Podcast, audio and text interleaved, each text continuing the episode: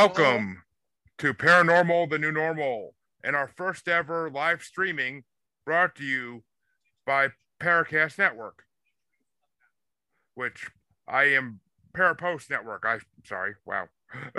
it's okay. We knew we we getting it together. well, yeah, I messed up already, but brought to you by Parapost Network, which I am very happy to be a part of. And I thank Brian Laverty for having me on and inviting me to be a part of this wonderful thing. And my guest today is Shante Hood, who reached reached out to me on, I believe, on Facebook about becoming a guest in the show because of what she does for a living and, well, one of the things she does. And I'm gonna let her tell you about that. All right. Hey, everybody. My name is Shante. I also go by Earth Angel Shante. And yes, I met Brian uh, through a post on Facebook. He said he was doing a little podcast on paranormal stuff, and that's right up my alley if you know me. Um, a little bit about myself I am a certified health and life coach. I'm also an intuitive medium and a tarot card reader, and I do a whole bunch of other like off world galactic type stuff but we'll find out about all that stuff later. Um, I am very much into uh, paranormal, just the way it moves, the way it operates, and how it is ever present with us, even while we're here. So I'm I'm excited to be here. And we're excited to have you. So, what do you what do you commonly do for people? Because I know you, I know it says in your Facebook that you're a remote psychic and medium. So yeah. So what I do for the most part is tarot readings. So I have my tarot cards. I have different decks that I do readings with those with. Um, for the most part, they're general readings. Um, I do do a live every Thursday on Facebook on my personal page, Shante Hood. That's every Thursday from 12 o'clock to 1 o'clock. I do live readings. So people can come in if they wanted to get a card pulled, they could just ask, and then I would read that card for them. And then I also offer private readings as well. Um, I do those because I definitely feel like sometimes we need confirmation on our confirmation. Most times we know what to do in situations, but we don't be quite sure. And I like to give that confirmation through the cards. Sounds very helpful to people. And just out of curiosity, how did you get started in this business? Um, I got started because I had an experience when I was 25 years old sitting at home by myself. Okay. I was in the house by myself, wasn't nobody there, all the kids was at school. I hadn't smoked no weed yet that day, so I was very sober in mind. And I was sitting there, and all of a sudden I heard somebody say my name. And I'm like, what the fuck is going on? Wait a minute, wait a minute. And it just became even more powerful. You know how, like, if somebody's standing behind you and you feel the hairs on the back of your neck stand up, and like you can tell somebody's there, but you look around and ain't nobody there. That's what happened. And I was freaked out. I was two seconds away from taking myself to the hospital, and I was gonna tell them I'm having a nervous breakdown. I feel like there's people calling my name. But I called my little sister. I reached out to her. She said there was a lady on Facebook doing psychic readings. Maybe I should go in there and talk to her. I'm like, look, I'll do whatever because right now I think I'm crazy, right? So I get on to the Facebook page and the lady is doing a reading with someone. And oh, we lost you for a second there. Do you have me back? I can hear you, but your video is going in and out. Okay. Oh, there you go. Do you have me? Are we yep. clear? Are yep. we clear? You're good to go. So um I went into the live. As soon as I got in there, the lady stopped her reading. For some reason, she stopped her reading and she was like, Somebody just came in here. They got a lot going on. I need you to show me who you are. I'm not thinking she's talking to me. I'm thinking, you know, a lot of people probably just came up in there but she was talking to me and confirmation of the story is girl you got some gifts and some abilities and you need to listen a little bit more to these guys when they talk to you you have a lot to do And it's been a journey since then. That was back in 2015. Right. So, I mean, and yes, I do know what it feels like to have the hair in the back of your neck stand up because there's something behind you that you can't see. As the listeners of my show do know already, the house I currently live in does have its prior residents still living here beyond the grave. So, mm-hmm. and there's a whole story in there of having paranormal investigators to my house and one of them saying thank you into my ear when I was talking to them about what I've done to the house. Oh, that's what's up. Just that's want, good karma. Okay. I'll, I'll give the short version because my listeners have heard the long version before, and I don't want to make them listen to it again. But yeah, I mean, it's just basically that's what it was, and it they still are here. You just you still get the feeling sometimes, but they calmed down a lot since the investigators were here, and basically, well, basically since the beginning of spring, they calmed down a lot. So I don't know. So you would say it's a mutual understanding that y'all have now. Yeah, I mean, I improved on their house that they left that they well that their relatives sold me, but I've been improving on I've been, I've been improving on it. So I mean, they can't complain. I definitely been making it better as best as I can so far. Steward of the land. I can yeah, take that. Exactly. I can take that. How does that feel knowing that? Like knowing that it's not just you in the house, it's you in other energy, other people, well, to be exact.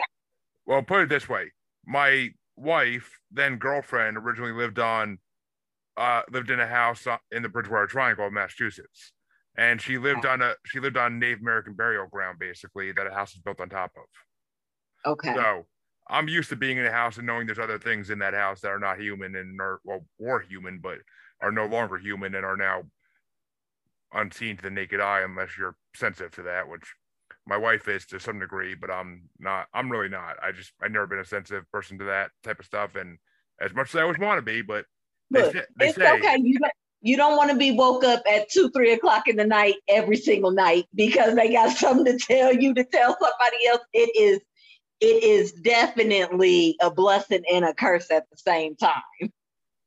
Yeah, I mean, I got a dog, so I know what it's like to wake up at two, three in the morning because they're barking their heads off. But I imagine it's similar and annoyance factors, but it can be. It can be, especially if they don't know the boundary line. It can definitely be a party in the middle of the evening.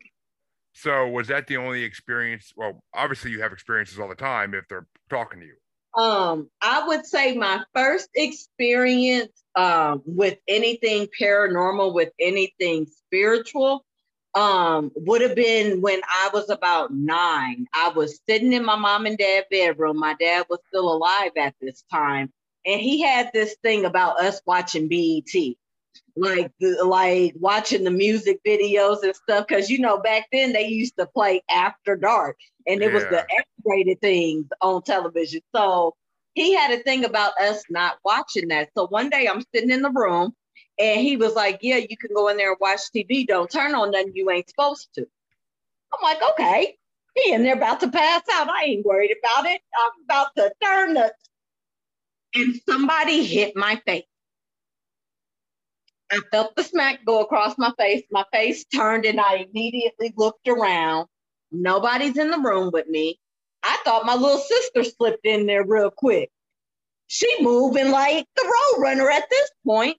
So I get up, look underneath the bed. There's nobody under the bed. Look behind the curtains. Ain't nobody behind the curtains. I come out of the room. I'm like, Dad, where's Shonda at? She in her room sleep. Well, let me go in there and make sure. My little sister, sure enough, in the room sleep. I come back out. My dad's like, "What's wrong?" I said, "Dad, somebody just smacked me in my face, and I'm confused. Somebody smacked me." He was like, "Well, it was probably your great grandma. Was you about to turn on something you wasn't supposed to?" I got to thinking about it. No. I was thinking about it. So that that was my first experience, and being a kid, it, it freaked me out. Um, it never pushed me into um, wanting to find out more about how the fact granny can hit you when she did. yeah, I mean, well, that just it seems like such a typical thing that like a, pat a passed on older relative would do if they're still around the house. Like I mean, especially I could see a grandmother doing that in a second. I could see a grandmother doing that in a second. It, it, it was a split second reaction. The moment I thought turn it was the moment I felt it and was like, maybe not, maybe, maybe I won't do that. now I'm now I'm freaked out. Now I'm freaked out. Um, other experiences, me and my little sister, we shared dreams together. Me and my older sister have as well.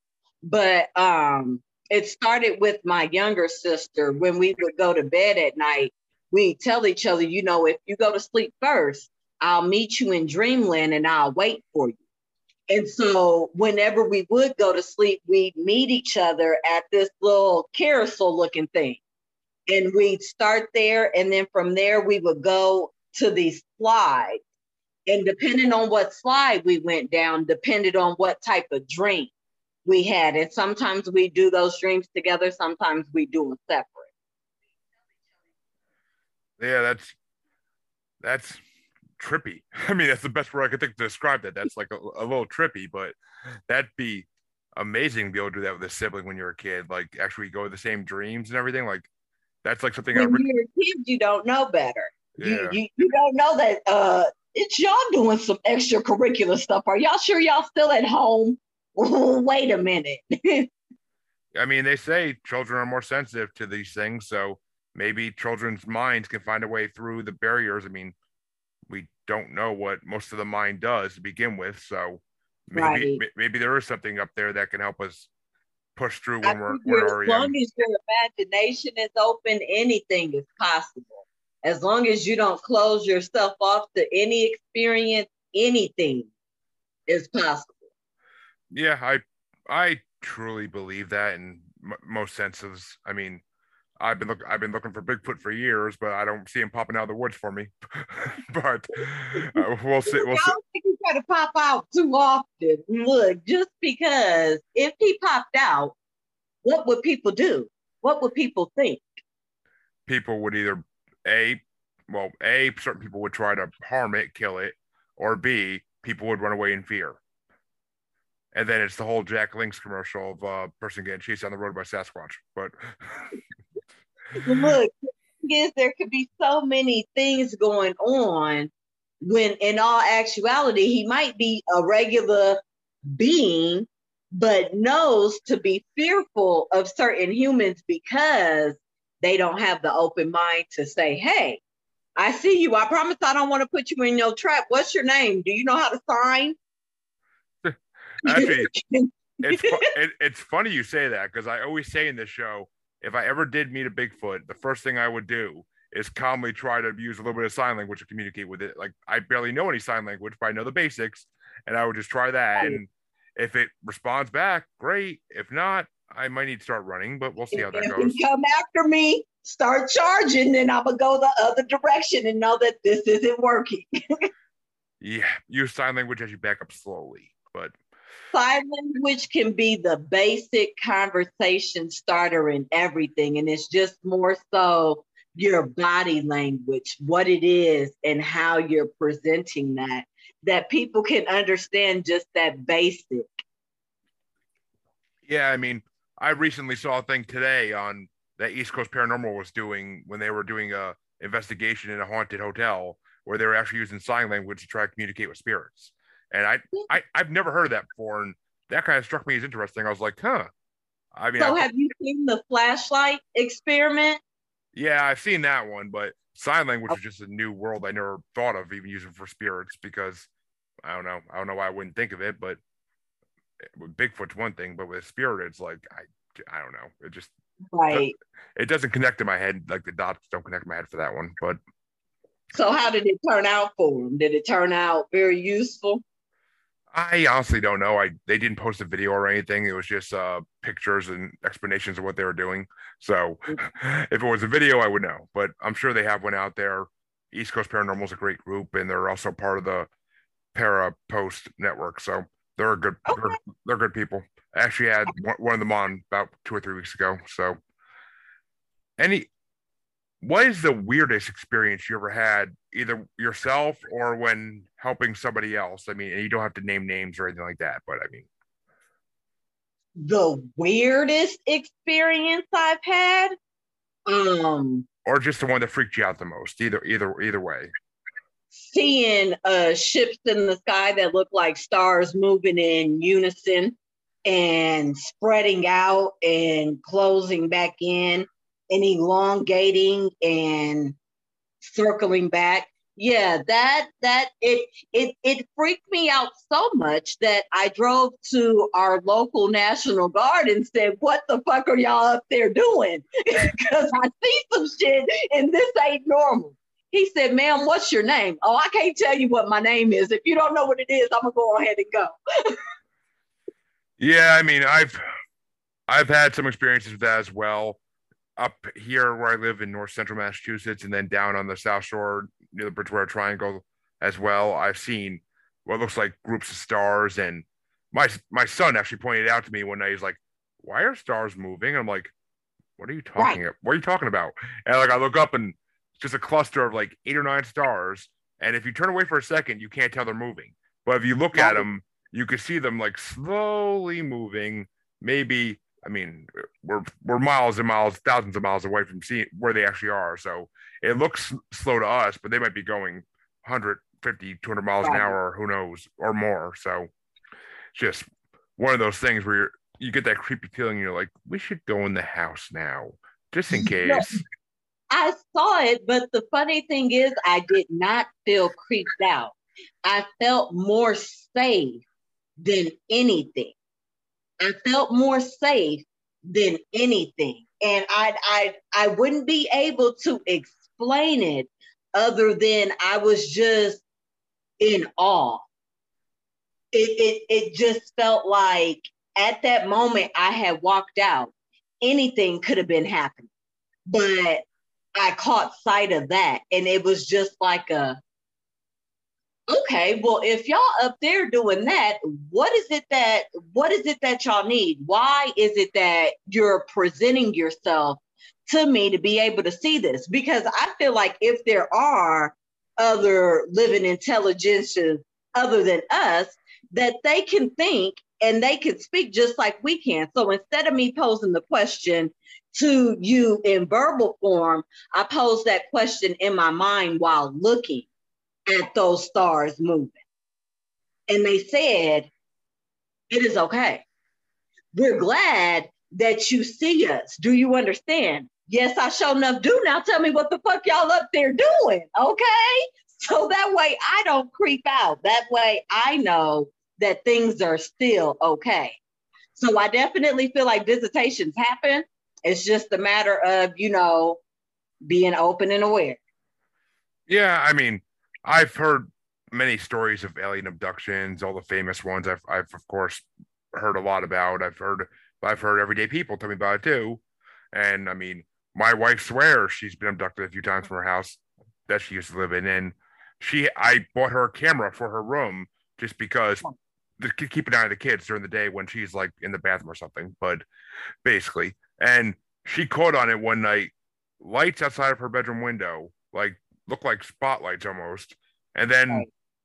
they went it went dark, and you could see the outline of a huge, well, not huge, but a, a big, like burlesque looking creature who's just yeah, like and it looked like it looked like it was standing outside the window. And then after a while, the camera just went fuzzy and it didn't it, it didn't work again for like four or five hours. So no idea what happened. No idea what happened after that. But I keep telling her about the one trick I always heard that if you think you are being abducted by aliens, put your pajamas on or wherever you were to bed, put it on inside out. Because if you wake up and it's right side out, then that's usually a sign that you've been abducted.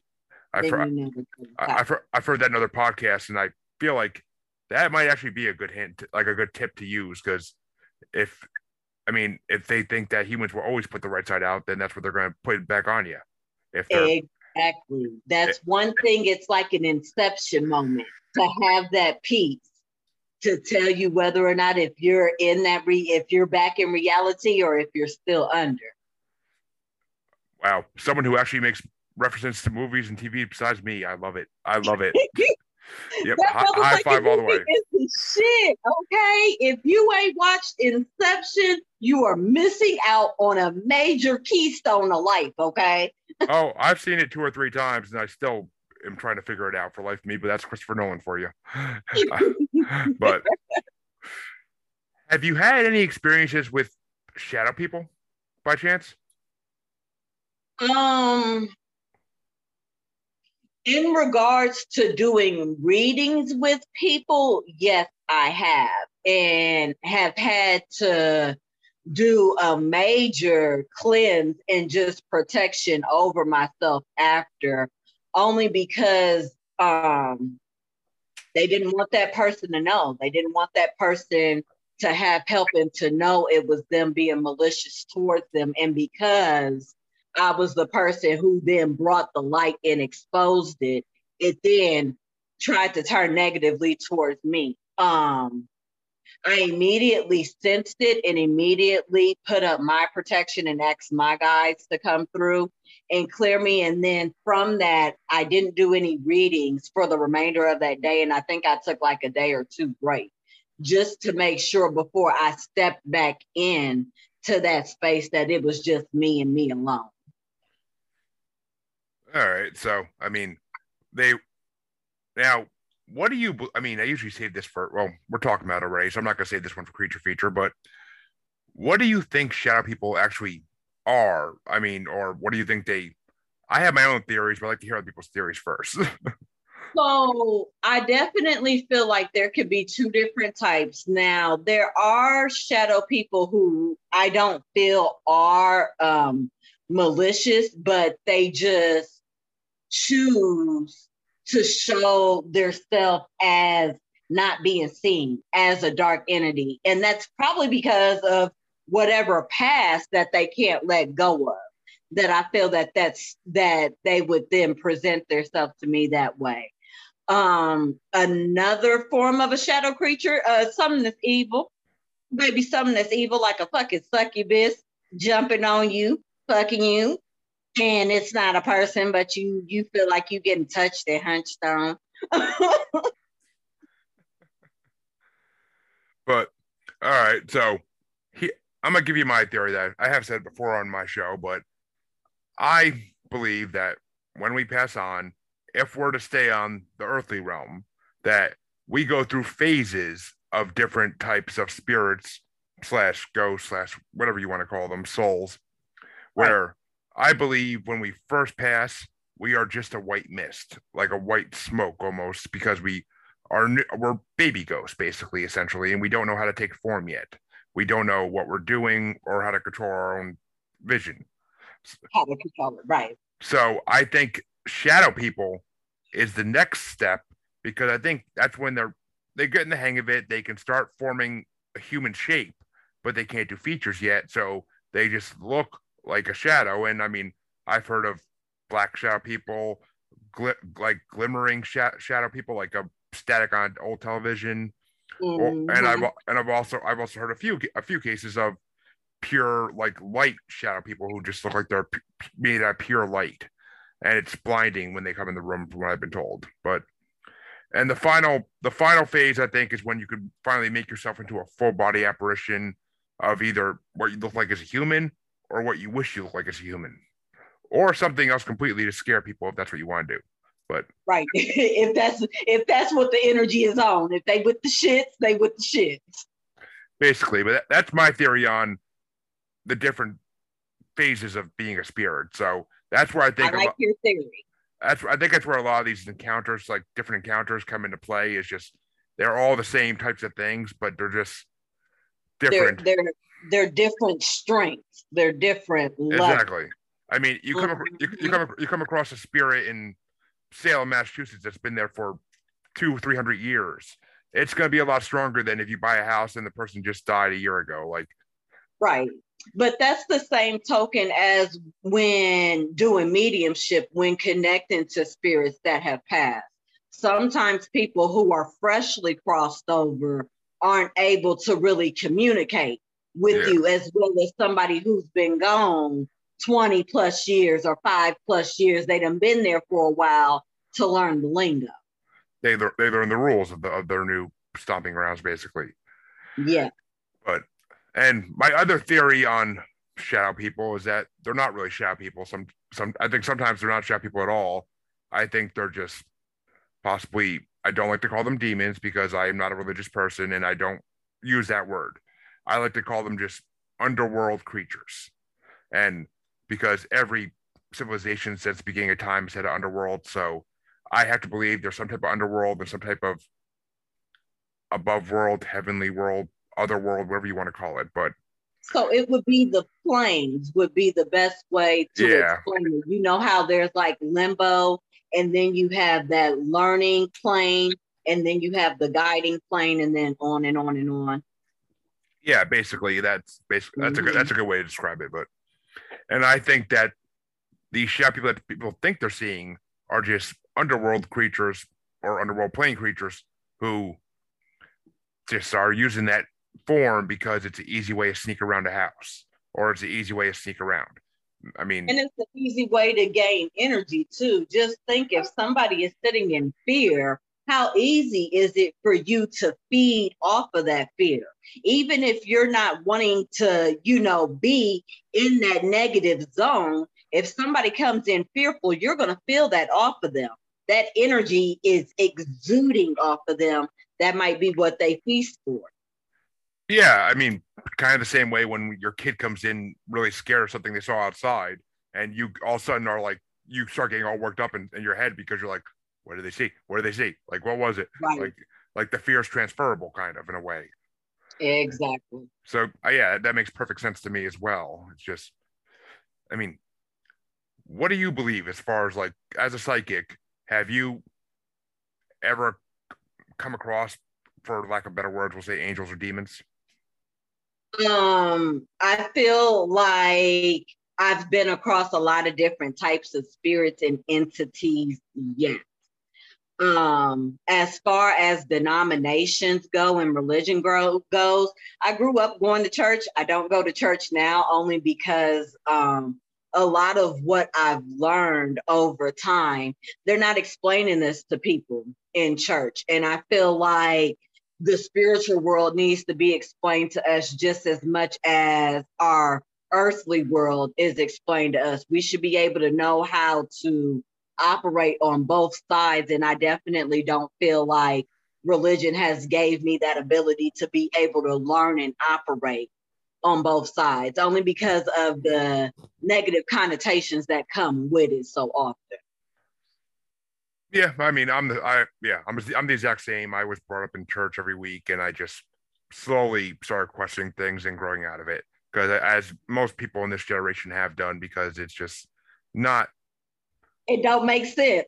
It don't that make, shit don't add up. it, it don't. It doesn't in any way or form, and it's just we've we're exposed to so much more nowadays on TV about paranormal and other stuff, and we just think a lot. I think we I think we have outside the box thinking more than our parents' generation did, where they just accepted it as normal. You go to church every week, whether you fully believe or not. It's just what you do.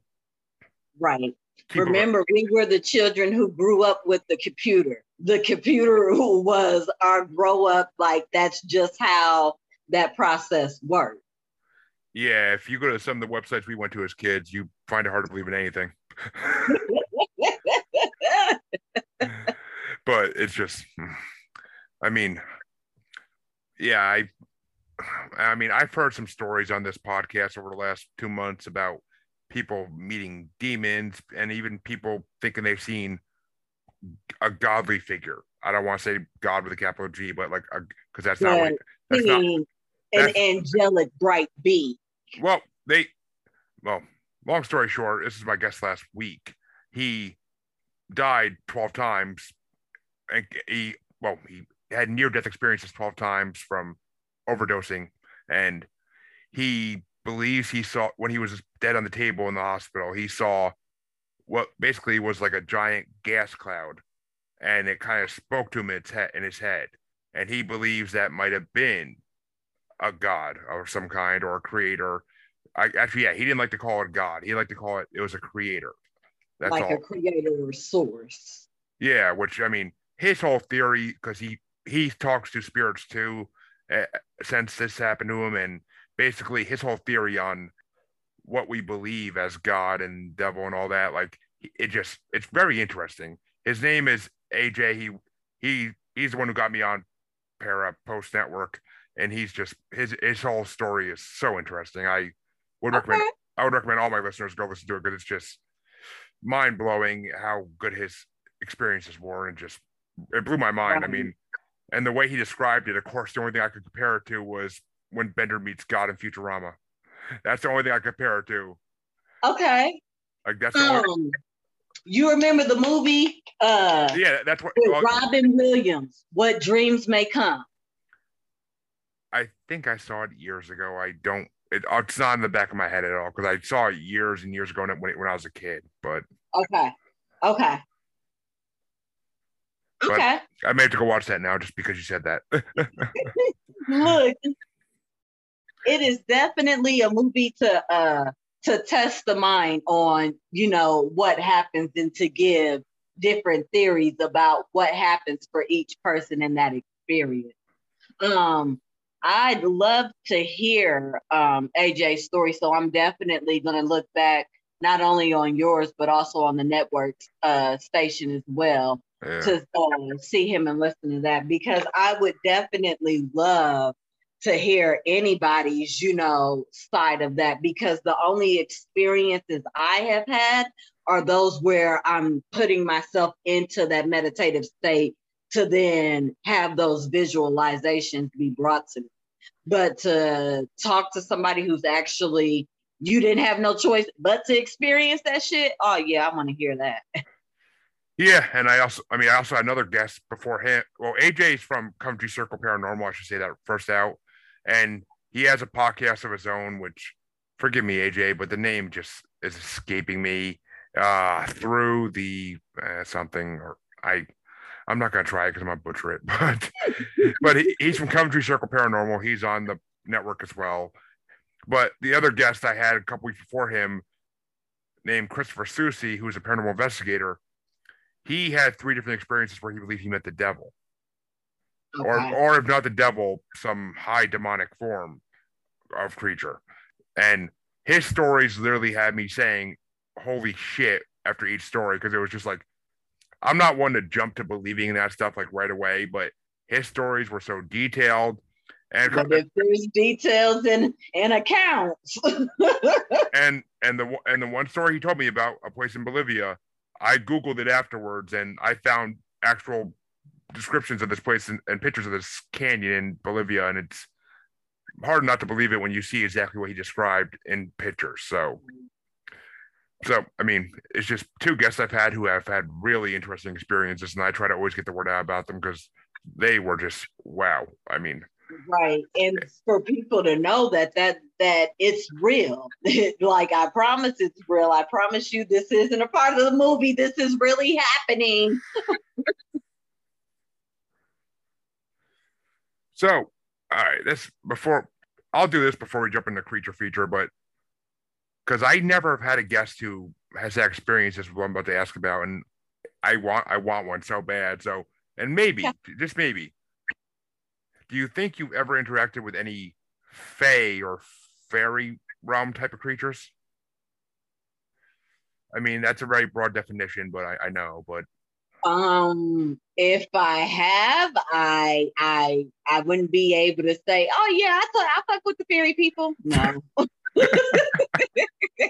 no no do i know people uh who have interactions with them yes but me per se, no. I think my neighbor across the street is a fairy because he sits outside and talks to the beaver every now and again. And he'll just sit out there with his cup of coffee.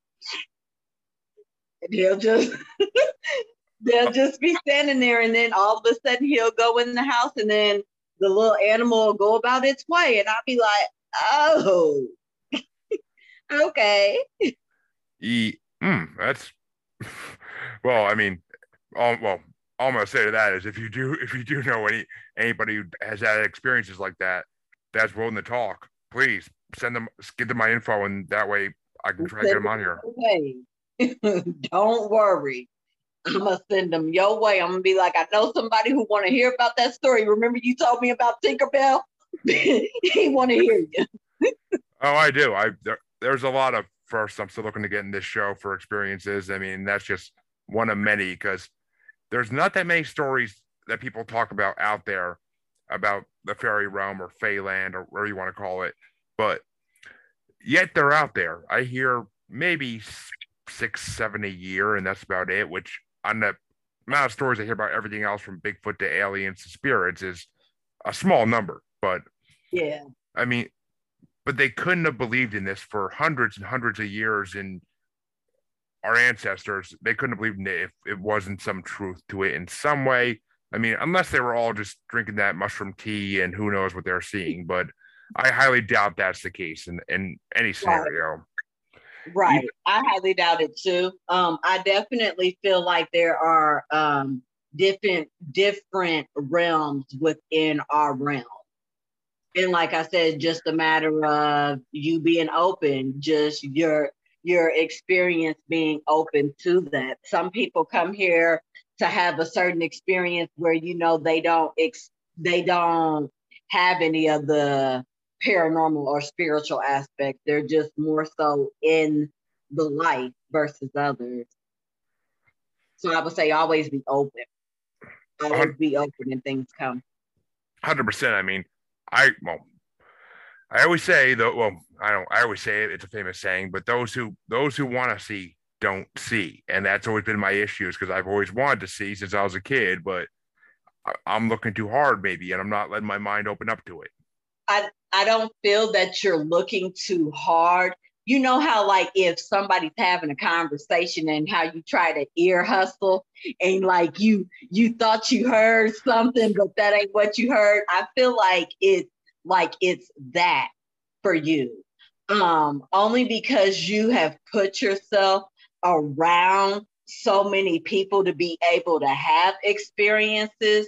It's just a matter of you um overreading sometimes when certain things happen instead of saying, oh, well, that was about to tip over anyways. I had a feeling that was going to tip, saying, uh uh-uh, uh who there? Because what you just touched that for, what do you need? And then being silent and feeling and just listening. I feel like spirit talks to us telepathically to where some many times it just comes across as a thought, as an automatic, you know what they just said. Like if you look at your dog and you're having a conversation with your dog, you know that your dog is re- responding to you in a smart ass way by just looking at it and sensing its emotion. I feel like spirit works the same way. And it's just a matter of us quieting ourselves to be able to hear however it is they speak to us. Some people automatically have a knowing. Some people see things, some people hear things, some people smell things. Some people might taste their grandma famous cookies and they ain't had them in 18 years. Well, actually, okay. I hate to keep bringing up past episodes, but it's funny you say that because my very first guest in this show, a, friend of another podcast I'm on, Shanna, who's one of my friends now as well, she has the unique experiences of being able when someone she knows very well is passing, she gets certain smells and she'll find out right after that that person passed and it'll be like her grandma's ch- famous chicken cooking or something like that. Like, mm-hmm. and it's just, yeah. it's that inter- shit's real.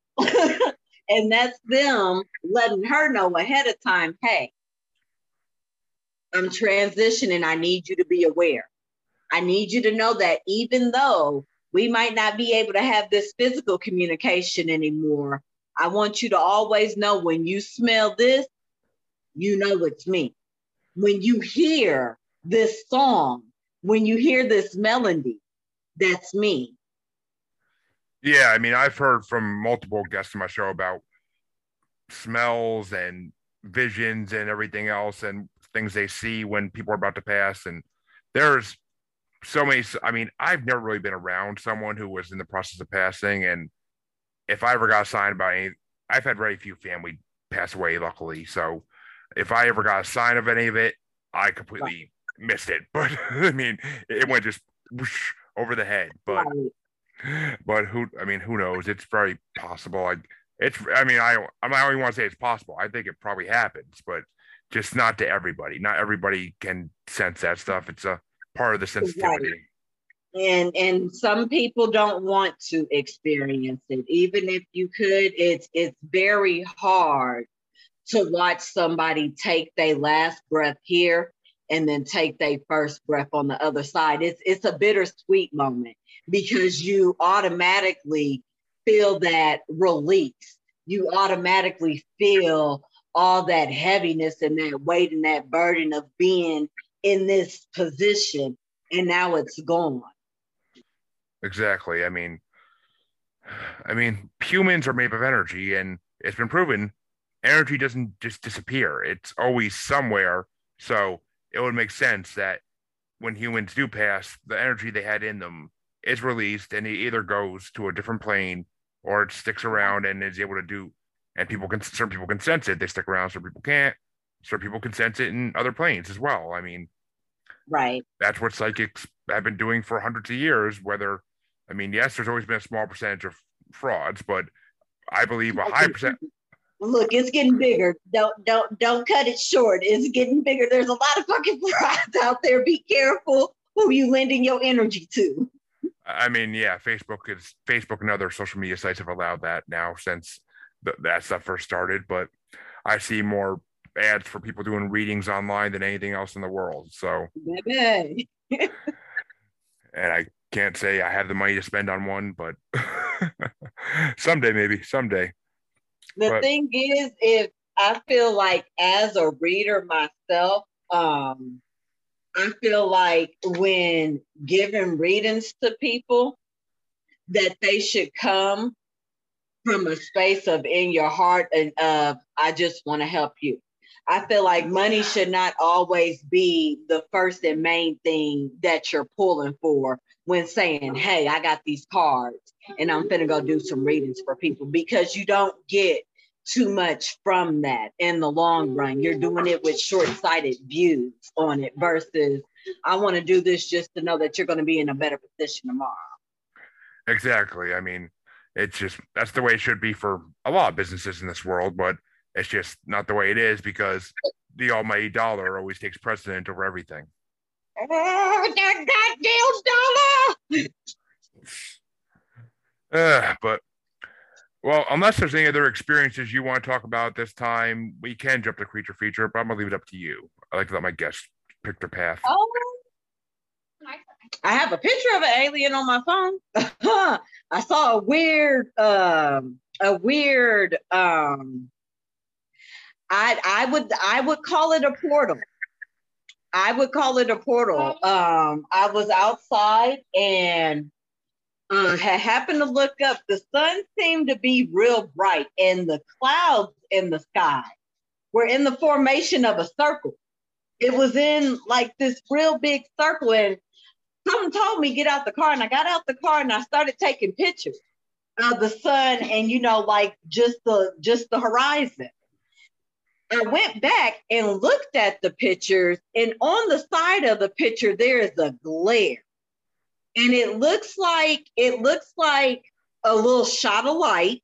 It looks like a bullet of sorts. But when you scroll into it and you look a little closer, it looks like somebody is laying on this. It looks like a body. You can see the shoulders, you can see the head and you can see the torso and the legs on the back of it. Um, it really, really freaked me out, but at the same time, it was it was it was very um interesting to see and notice that nobody else was paying attention. Like folks were driving and like there were people outside, but nobody was looking up or the, I mean, most likely they just couldn't see it. I mean, it was something maybe only you were only you were supposed to see, or only you were able to see. Because, eh, I mean, there's a I've heard a lot. I've heard of stories of, of people seeing portals a few a few times, and I've it been it's been linked to so many things to fairies and fae to aliens to even glimmermen or Bigfoot that might be if they're extra dimensional creatures, which we don't know. But I mean, there's so and everything has been linked to. I mean, aliens too. What if that's how they travel? What if that's them going through dimensions, kind of? So, so it's that's interesting. I mean, and honestly, if you want to send me that picture, I would love to use it as a preview on my uh, Facebook group for your episode because I got you. I will definitely send you all three shots I got. because we are we are live streaming tonight on the Parapost Network, but we this episode will release this coming Saturday, like all my other episodes do, because okay. that's when it releases on all the podcatchers and whatnot. So okay. I'll get that to you, and I definitely want to hear other people's feedback on this picture. Um, it's something that I'm I'm very interested in, and to see what other people think about it as well. Well, um, yeah, feel feel free to send to me, and you're you're welcome to join the paranormal the normal group. Where I'm going to post it because then you'll see what other people comment on it.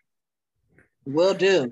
Will do. Because I I try to post hints, uh, well not hints and previews about my upcoming episodes every week. The last week I've been kind of slacking because I had a bunch of new podcasts start at once and just everything went to overflow and that stuff got left behind. But I'm sorry, yeah. AJ, but your stories are good enough that you don't need previews because I just want them to hear them and jump at them. Look, you got your light. we just need your voice. yeah, I mean, he just, yeah, I've good. A lot, everybody I've had in the show is good at verbalizing their stories, and they're very good at making all their stories seem legit to the even the biggest skeptics, like that. Which I don't like to be a skeptic. I have to be sometimes because someone has to be, but I don't sometimes like. you have to be because yeah. is what if somebody one day by chance wants to come and pull the wool over your eyes? I always need to be ready. Ex- exactly. Always watch. Always watch out for those that just want to tell a paranormal story that they made up because they want to be famous for five Just minutes. A little bit of baby clout, okay? You you don't want this clout over here, okay? You don't want none of this. exactly, exactly. All right. So at this time, we will jump into the creature feature segment, which is usually it's my favorite segment, and a lot of my guests love it as well. So we already covered ghosts, angels, demons, and all that fun stuff. So we'll leave that stuff to the side, which honestly happens on a lot of my shows. And we're going to jump to the, some of the more physical cryptids that are out there supposedly in the world. Yeah. But what I want to see what you think about first is, well, one of my favorite cryptids, dogmen. Have you heard of these? I have. Do you think they exist? And if so, what's your theory on how they came to be? Um, I do think they exist. Um, how they came to be, um, that's something that I am still um, doing research in. Uh, but I have um, seen things before that would make me feel like it was a dog man, but I've also had other people give me their experiences. Um, where do I feel they come from, baby? I don't know. I just hope and swear for Jesus they not crawling out the ground because then we got a bigger problem on our hands if they just coming out the ground like that. Yeah, I mean, well, when you say coming out the ground, do you mean like underworld creatures? Uh, like zombie, like uh, uh. Oh well, no, no. I mean, yeah, that's not. I that's not that's not a theory I ever heard about. Like where they come from is uh, uh, like zombies, kind of. But I mean, if you think about it, go back to ancient Egyptians, ancient Greece. They all yeah. have they've all had stories of well, multiple animals being half human, half animal, but they've all especially have had werewolf or stories of dog-headed men. I mean, so, I want to or the cat-like features.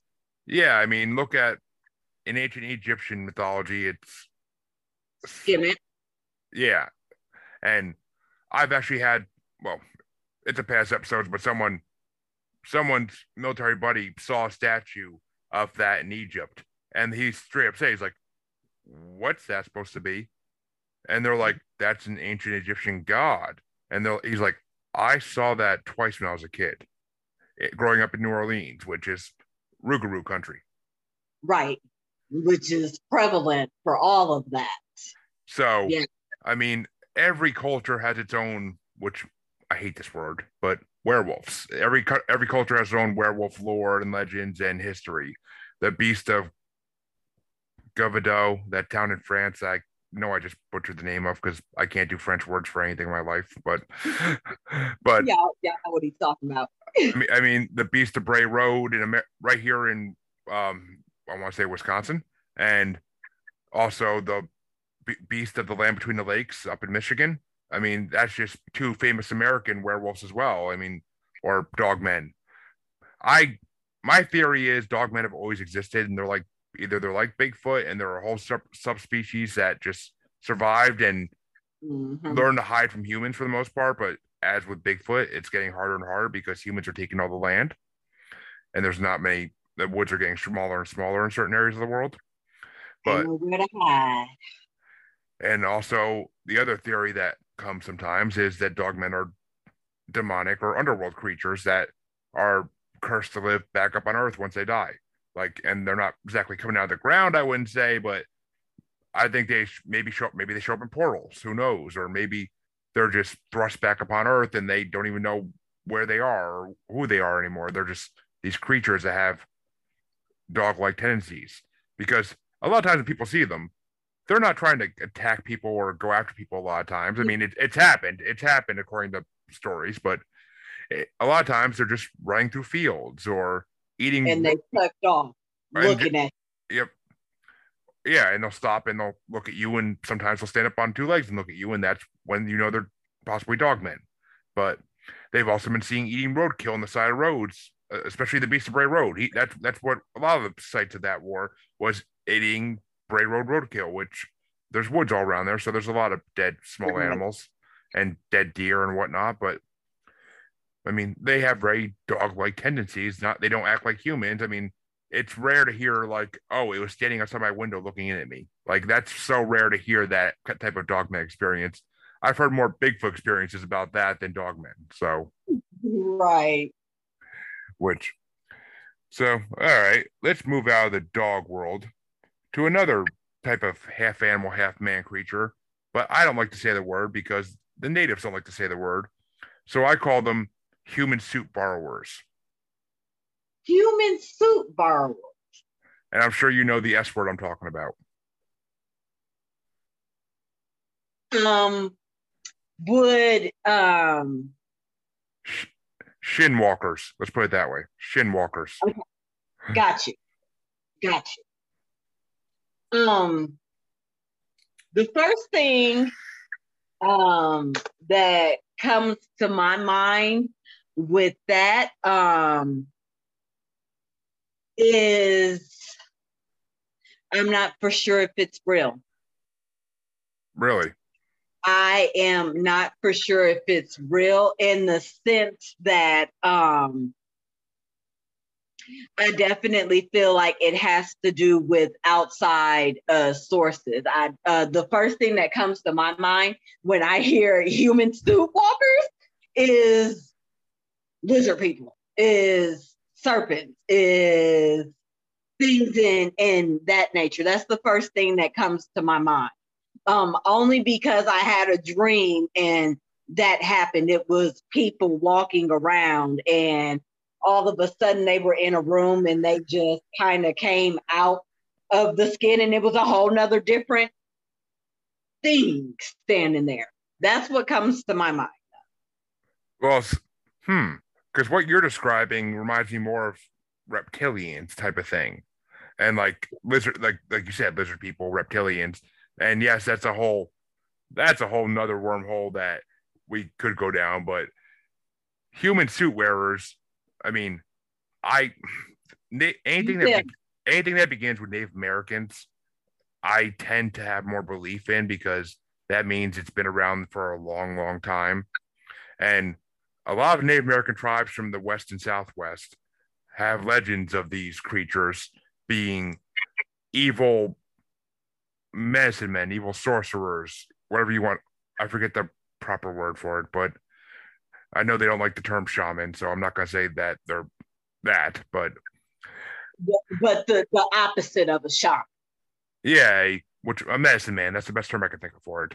Yeah. And when they turned bad, these medicine men would gain this unholy ability to turn into animals and they would become dangerous and more animal like because they would the more they took this form so eventually they lost their humanity to this form and they would be half man half beast just roaming the land causing destruction to humans.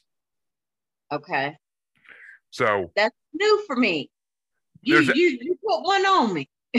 I try. I always try to get one that someone hasn't heard of every show and there's another one that usually is the one but this one has been a couple times. However there is a show on TV for that's been on for two seasons now. It's called The Secret of Skinwalker Ranch, which I could say it there because it's a TV show name, but I'm talking about a place, not about creatures. But it's a ranch out in Utah that has a very, very vivid history in the paranormal from the first people who built it and who, bought the land and built up on it to the current owner who is a major CEO of a company. And he, the point of the show is he has a paranormal investigator go out there with the ranch people that work at the ranch and they all i mean they've had ufos on video multiple times on this show and they've had strange they've had cows mysteriously die and whatnot. So th- i recommend this show to everybody because it is a true glimpse into a paranormal world that we don't get to see that often. Definitely. Definitely. Give us the name one more time. The secret of skinwalker ranch. Thank you. it's on. I want to. I forget what it's on. I want to. It's on Nat Geo or one of those types of channels. I forget which one.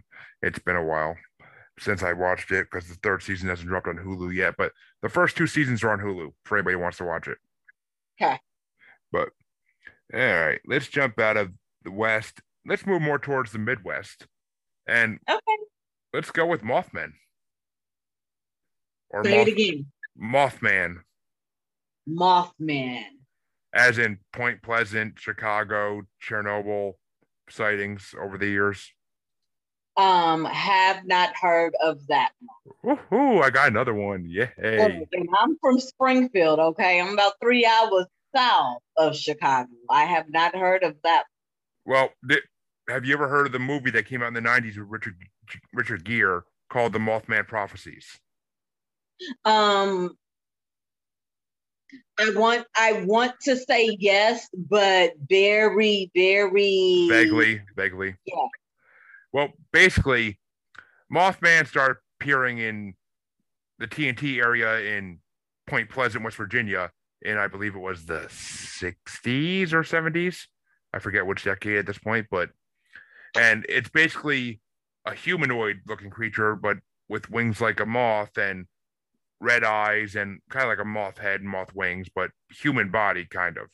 And it's supposed to be seven foot tall around there. And it was first seen by people driving down the road, and all of a sudden they would see it coming up behind them, flying. And well, it's not, it's believed now that it doesn't fly. It kind of, it only flaps its wings like big a takeoff and then glides. But okay.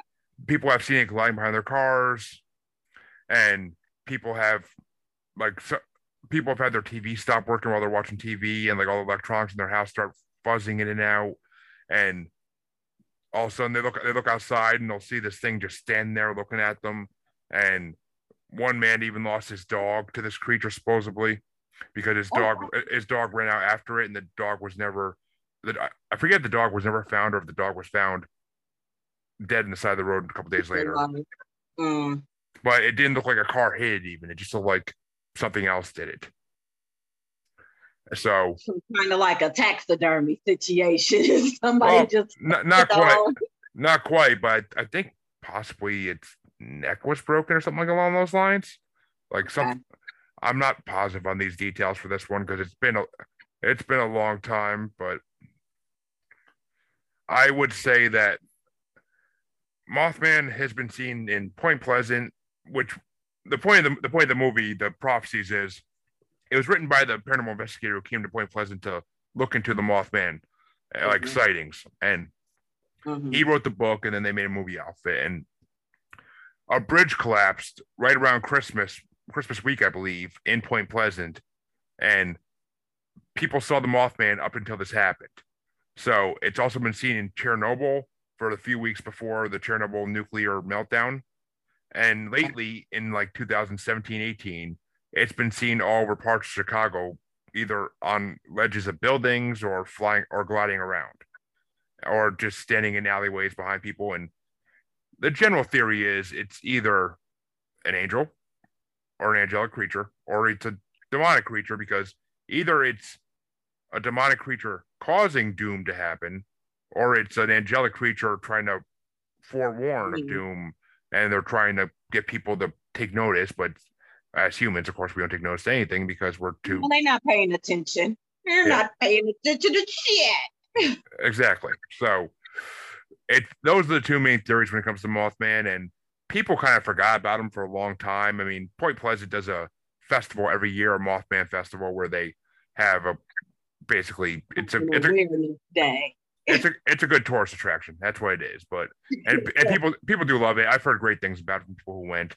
It's fun, but until it started showing up in Chicago the last few years, people kind of forgot about it and like stopped talking about it for a while. But except for of course the paranormal lovers, but now people are talking about it again. There's been newspaper articles. There's been news, like live news about this topic, and it's just it's weird because why is it coming back now? And what's going to happen in Chicago that's going to make it I mean, right. a, a, lot of bad things happen in Chicago on a daily basis, but I, I mean, it's just the city, okay? It's just the city.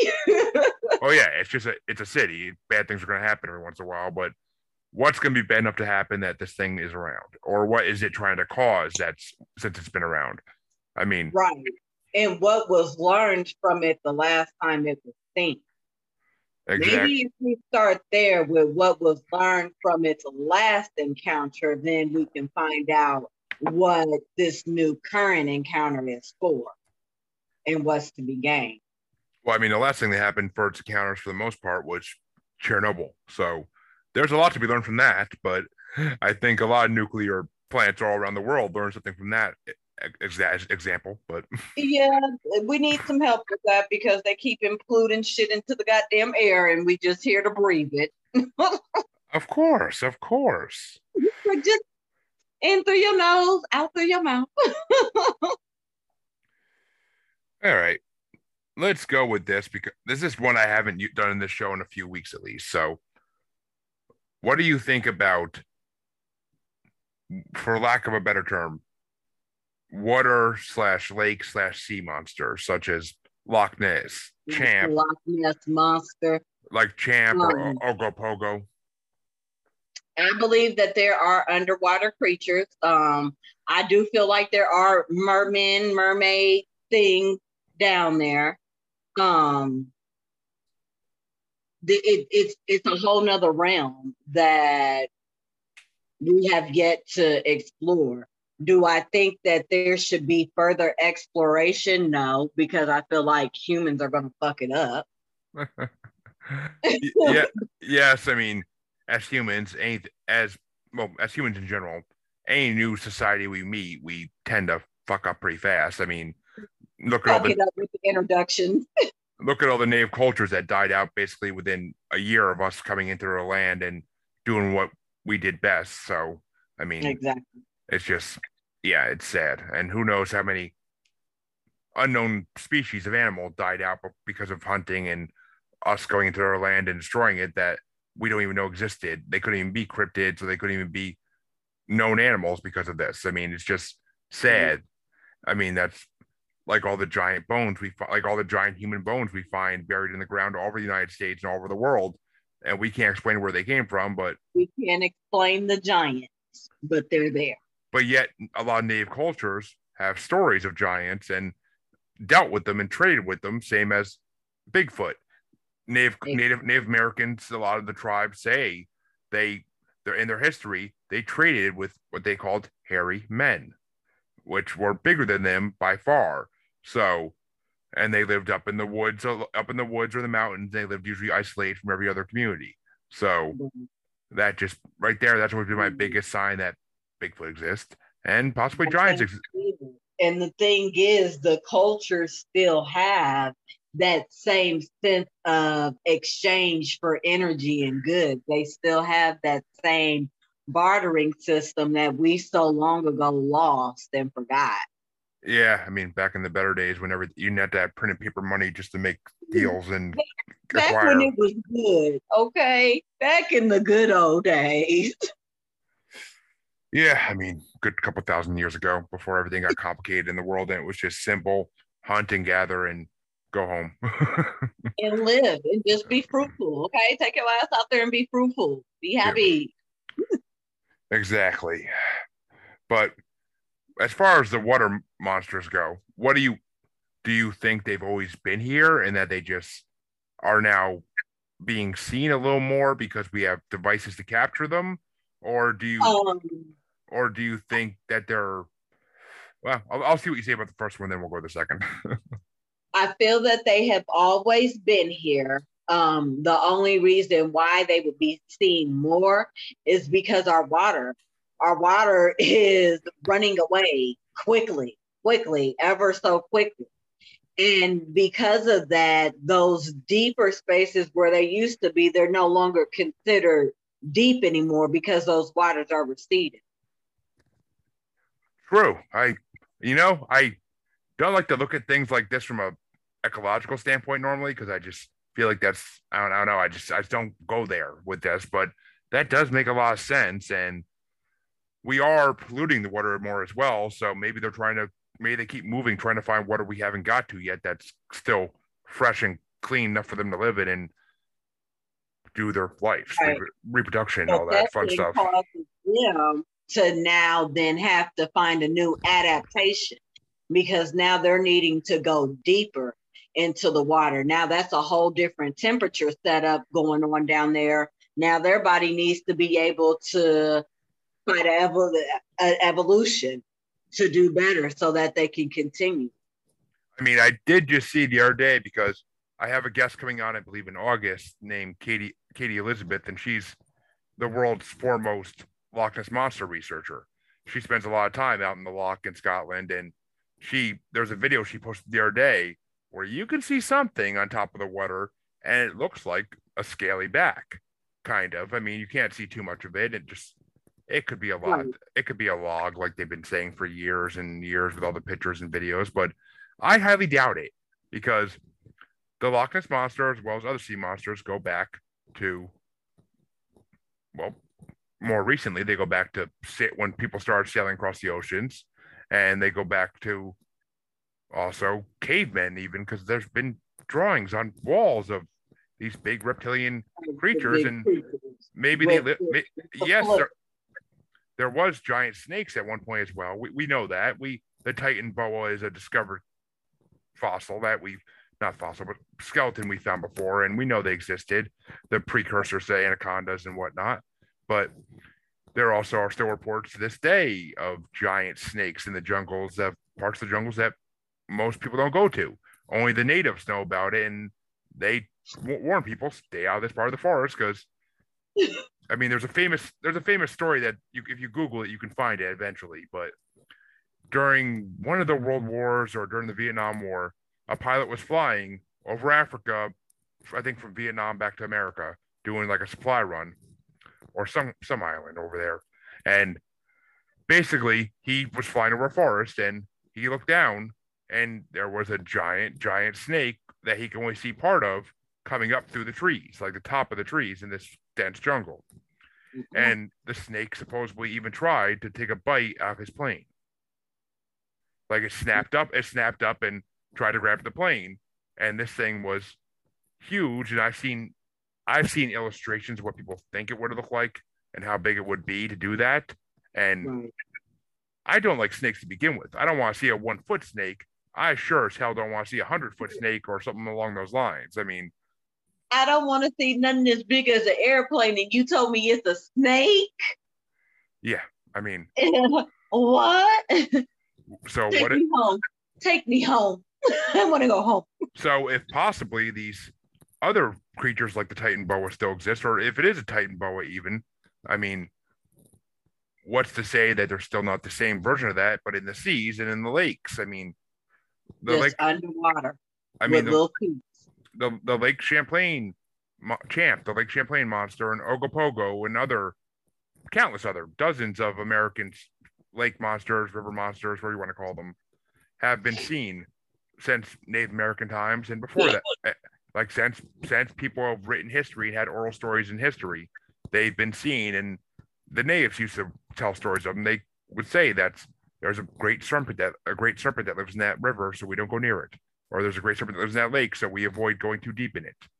Mm. So I mean, it's just there's too much evidence out there to say these things definitely can't exist, and people can't just brush it off like it's a joke. Like it's just that to me is not intelligent thinking because if it's intelligent thinking, you'd realize there's some definite it's it's definitely limiting yourself but you know some people don't like to find out that there are things like that out there that that that that takes away from what is normal for them.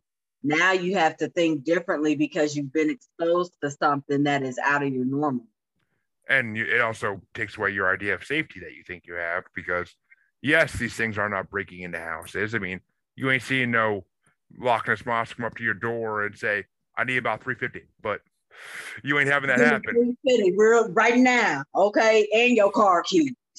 Run them and for those who don't know that's a south park chef reference but that was a good episode okay Oh, that's that that's that, that was a good episode, and it's become one of the best memes ever made. But but all right, let's do one more creature, and then we'll call this a wrap, I believe. But we already and we did mer people already, so that's awesome. Which just real quick, because you, you did mention mer, people. Yes, I did mention the mer people, and the mer people are real, and their hands are webbed, and their eyes are big. Those things are real. Y'all watch out for them, okay? I don't swim, so I'm not ever going to encounter them. Let's say that. Now, are you one of those who possibly believes they are Atlantis related? Yes, I do. Same. I mean, same.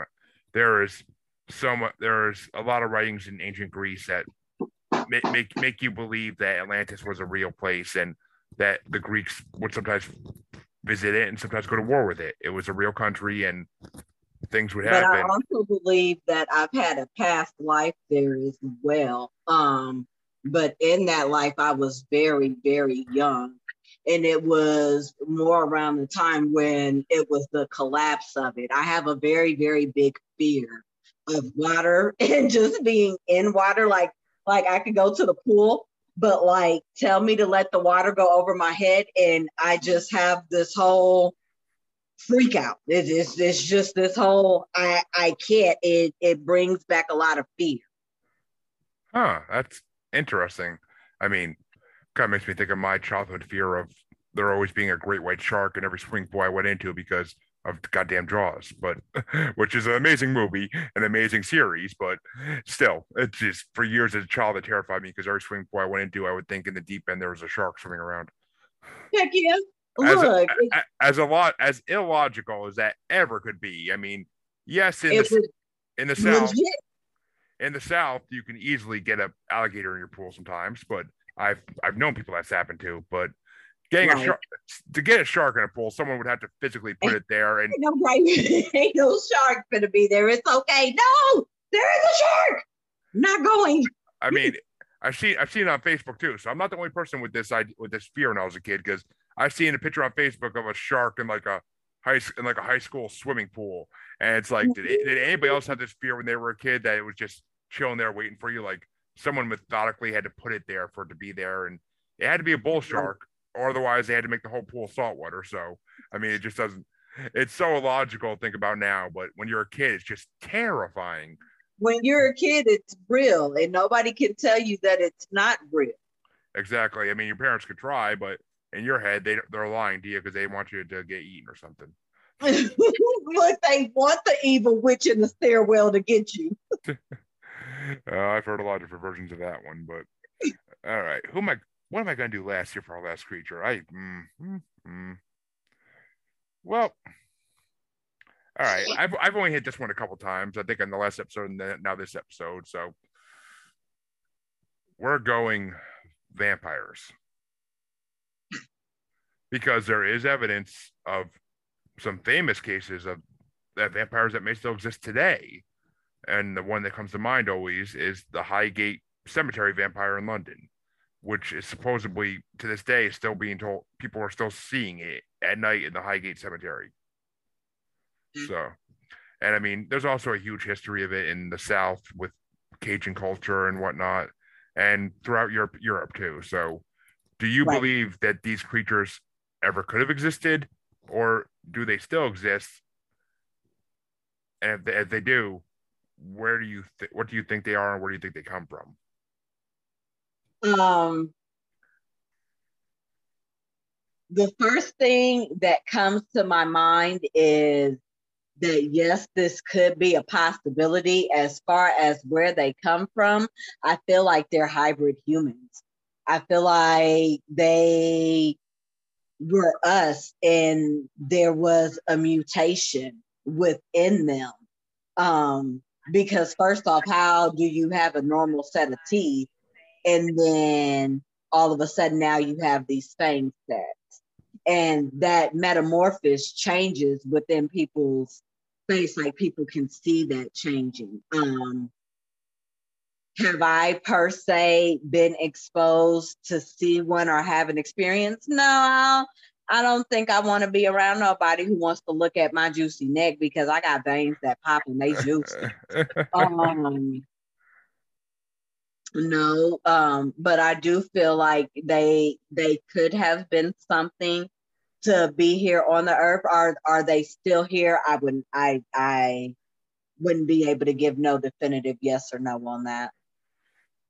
All right, and I'm just looking on the chat on the live Facebook feed now, and I feel I apologize to the listeners. I'm new to this live streaming thing, so I completely forgot chat existed. I was expecting things to pop up on Zoom if they were going to pop up, but someone did someone did ask a question, and okay. they want to know how do you feel about reincarnation. Um, I feel that that is real, and that we have multiple lives that uh, we come in and out of. Um, and hence the conversation when we talked about Atlantis, me yeah. having a past life there. Um, I've also had past lives other places. Um, my most recent one before me being Shante, the wonderful me, um, I was a guy. I was a male banker in New York. Um, single, no kids, lived the life of pleasuring me and pleasuring self. Um, was very lonely. Um, so I definitely feel like uh, reincarnation is something that does happen that is real. Yeah, I I'm the same way. I mean, I've heard so many stories uh, out of India and out of other and out of America, even where kids will be born and they'll be able to tell details of a past life that there's no way they would know unless it has to be real. Because a five, six year old is not going on Google and Googling random people to try to steal their lives. Random deaths. Correct. That is definitely correct. I give you one better if you don't mind, because I do have children. Um, my last child that I was pregnant with, before I had her, um, I was supposed to be going to the doctors. And I was so tired of being pregnant. I was so I was so motherfucking tired of being pregnant. And so I sat there and I rubbed my stomach. And I and I talked to her. I said, Nima, I said, today we're gonna go to the doctors. Now, if you want to come out, there's something I'm going to need you to do, and you have to do it perfectly. Otherwise, they're not going to let you come out. And so I sat there and I told her that when we got to the doctors, when they did the ultrasound, that she would have to be still, not to move. If she be still, they let her come out. And you know, at the moment, I was just talking, not thinking nothing of it, not thinking that a child inside of me could listen and be like, oh, okay, assignment understood. I want to come out too. So I went to the doctors. They did the little monitor on me. They went and got ready to do the ultrasound. And when they did that, she didn't move. They was like, uh, when's the last time you felt the baby move? I was like, uh, it was about yesterday. I think yesterday in the afternoon. They so they pushing harder, pushing harder. She's not moving. The lady said, We're gonna send you up to labor and delivery. We're gonna go ahead and get the baby out. You're still too small, you're not growing. All this happened, and I went and delivered the baby. She came out, and the first thing she did when they laid her down on my chest is she lifted her head up and she looked around. Head went from side to side and she looked around. I said, Oh shit, bitch, what did you do? I laid her head back down and I said, Uh uh-uh. uh I said, I see you know what's going on here. I'm gonna let you know you're a baby this time around, okay? You're a baby, okay? You gotta be a kid. Don't lift your head back up no more. Don't do don't do any of that because now you're acting like a grown up. So I, I definitely believe that reincarnation happens even while they're in the womb. They can hear and be perceptive of us. Well, I mean, it's always been theorized that it's when they're born that's when they pass through the great beyond, and that's when that soul uh, Yeah, there could be a, a soul exchange there easily if someone's trying to get back through and they find a way to do it.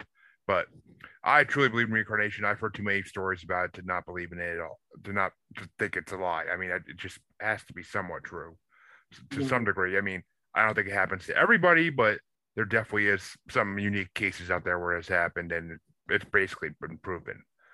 Most definitely. Thank y'all for the question.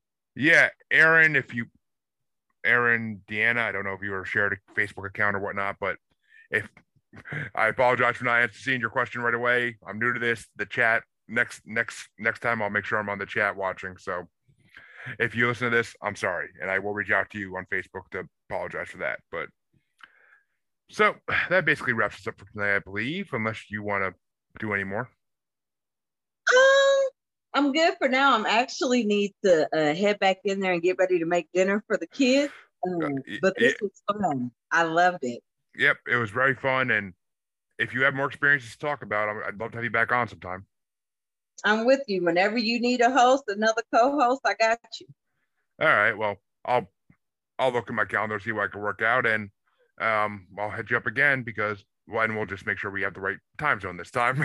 yeah, yeah. We my, need to make sure our times are correct. That was my bad, folks. I didn't specify what time zone I was in, so that's why th- this was started later than I announced it was going to start. So, but mistakes happen. So, and it was mine mistake to happen. So we're human. we're here having a human experience. I'll take it. But why don't you let anybody who listens uh, know where they could find you if they're either interested in your services or just if they want to learn more about you? Yes, if you are interested in having a tarot reading, or even if you're interested in having life coaching done, you can find me on Facebook um, I have two pages. I have my personal page. It is Shante Hood. Um, I'm sure the spelling will be up there for you guys. And then my business page is Earth Angel Shante. That is the same on Instagram as well. Um, I go live there as well, so you can catch me on all those platforms. And then the Oracle 21 on TikTok, because you know I'll be trying to do the TikTok. no. They said don't do the TikTok, mom. Yeah, I just signed up for TikTok because I need to get in there to view to get some preview videos from one of my previous guests, and I have nothing posted yet because I don't know what to do on there. Um, you you just go on there and talk, and then press the button, and they make the magic happen. It's simple. It's simple.